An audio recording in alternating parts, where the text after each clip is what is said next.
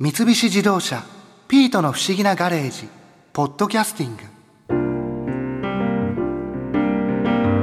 元子がニューヨークに行くって聞いた時そんな物騒なところに大丈夫かなって心配になったけどつい最近まで向こうで暮らしていた元 TBS アナウンサーの海保千里さんの話を聞いてちょっと安心できたな。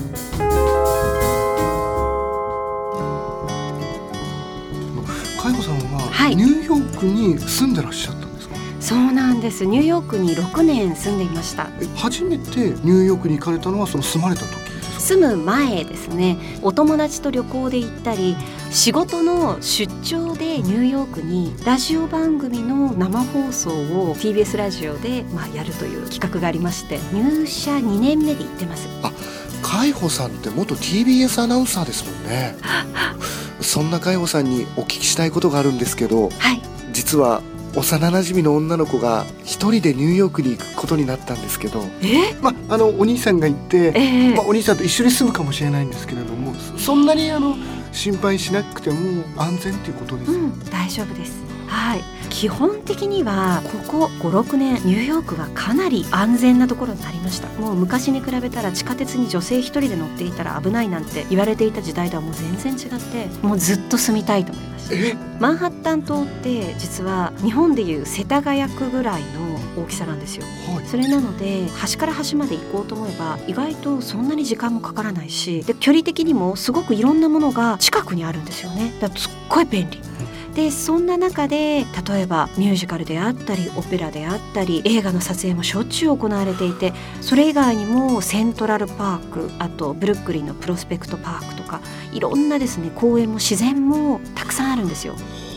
なので街にいながらも全てを満喫できる。あそこじゃあ大都会っていうだけじゃなくてそういう自然もそこには一緒にあって、うん。でレストランもやっぱり新しい食事メニューとかに果敢にチャレンジしたりとか私がいた時にはですね味噌ブームが来ていて銀だらのかす漬けとか普通にレストランで出てきたりとか。それはニューヨークにある和食レストラン？違います。え？普通のどう見てもアメリカンなレストランで今日のシェフのおすすめ料理とかいうので「ミーソとかいうので書いてあったりするわけですよ。えみたいな。でそうするといろんなレストランはみんなやっぱりあの新しい食材を取り入れることによってお客さんを楽しませてるというか。今日本ブームでもあるんですよ、日ね、本ブームも来てますね。もうラーメン屋さんが大ブームで今一風堂が入ってですね日本の一風堂と違うんですよ。おしゃれなディナーをするところなんですよ。ラーメン屋なのに？そうなんですよ、はい。大混雑ですぐ入れないんですよ。行ってもね30分待ちとかポークバンズって言って肉まんの皮の中にお肉を入れたもの。だけど開いてるみたいな。でそれとかが大当たりしてでまた美味しくて。じゃあ日本のお店も結構いろいろはい増えてますね。あと大戸屋も増えてますね。定食屋さん？ええ。大戸屋もどちらかというとおしゃれレストランになっていて日本よりもどう考えてもご飯が1.5倍ぐらい多いみたいな。白いご飯そうなんですよ。それで定食で1500600円とかかな。あ。でチップも入ってくるので1回食べると2,000円とか。はあ。大戸屋が。やっぱりちょっと高い。高い。でそれでねアメリカ人はみんなやっぱ日本食美味しいねって、やっぱりそういう最先端のものがええ。いろいろ揃ってるんですか、本当に揃ってますねさらにニューヨークからそのトレンドがどんどん出ていくみたいなこともありまして例えばクロナッツってご存知ですか？クロワッサンとドーナツを合体させたクロナッツというですねスイーツがあるんですがそれがですねニューヨークで大当たりしまして朝6時ぐらいからですね長蛇の列です。お店が8時過ぎにオープンするまでみんな待ちきれないみたいな。で1人4個までという制限も個数制限もあってとうとう23か月前ぐらいに表参道にお店がオープンしましたけどクロナックロナッツを扱っているお店が。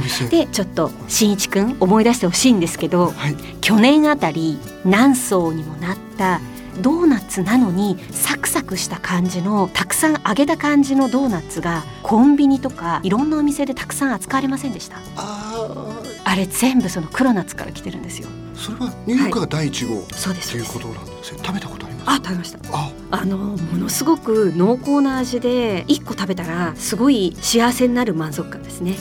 サクっていった時に軽いんじゃなくてザクザク。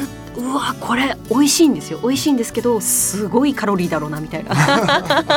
と思うぐらいのものすごいパンチ力です。じゃあもう一個で十分一個で十分。それでたくさん買ってお友達とかいろんな人にプレゼントしたりとかして、はい、実際にニューヨークにええ。住んでるはい。日本人の方っていうのも結構いるものなんですか、あ多いですよ。私が住んでいて一番感じたのは関西人が多いんですよね。関西人？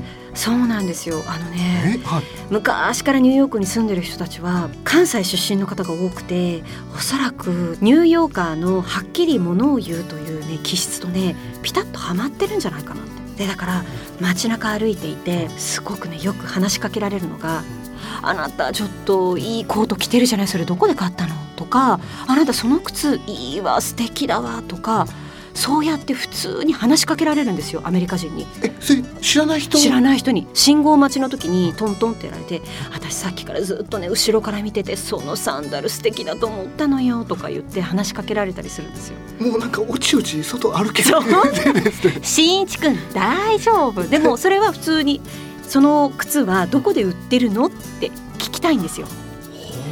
それで私が「あーごめんなさいこれ日本製なんですよね」って言うと「そっか残念」みたいな「同じような靴があったら欲しかったのに」って言っていなくなります。ああ日常の出来事なんですか？そういうのそうなんですそうなんです。みんな普通に話しかけてくるし自分も話しかけやすいというか。だから私も帰る直前までは普通に人に話しかけたりとか。ニューヨークで。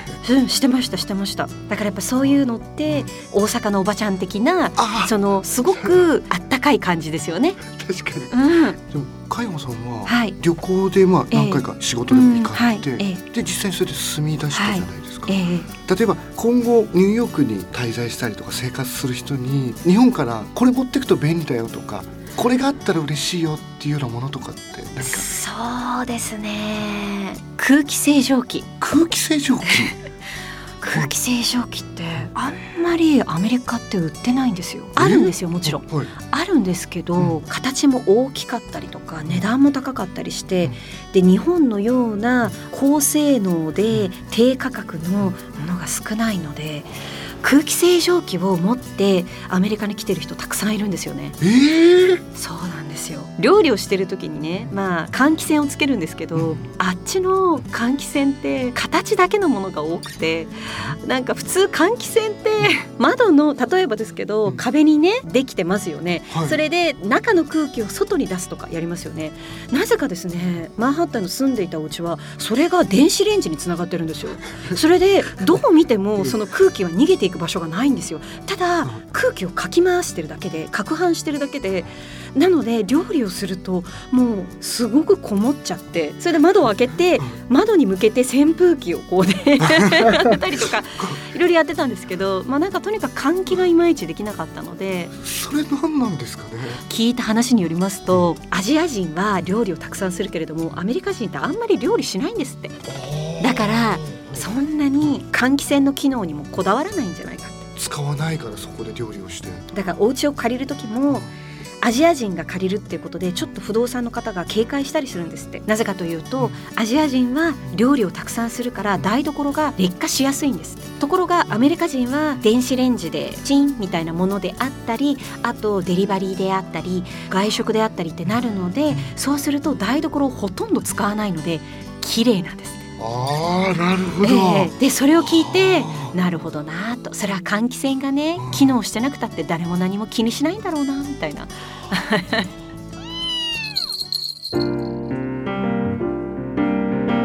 けどニューヨークが安全で楽しかったらあそれはそれで日本に戻ってきたくなくなっちゃうんじゃないかな。あー心配の種は尽きないよ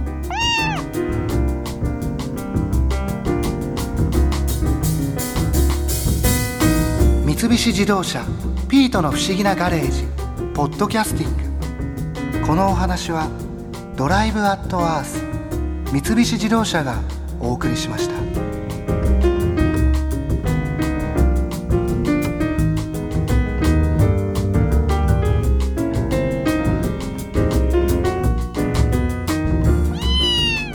ここで耳寄りなお知らせですピートの不思議なガレージをもっと楽しみたいという方は毎週土曜日の夕方5時東京 FM をはじめお近くの FM 局で放送の三菱自動車ピートの不思議なガレージをお聞きください。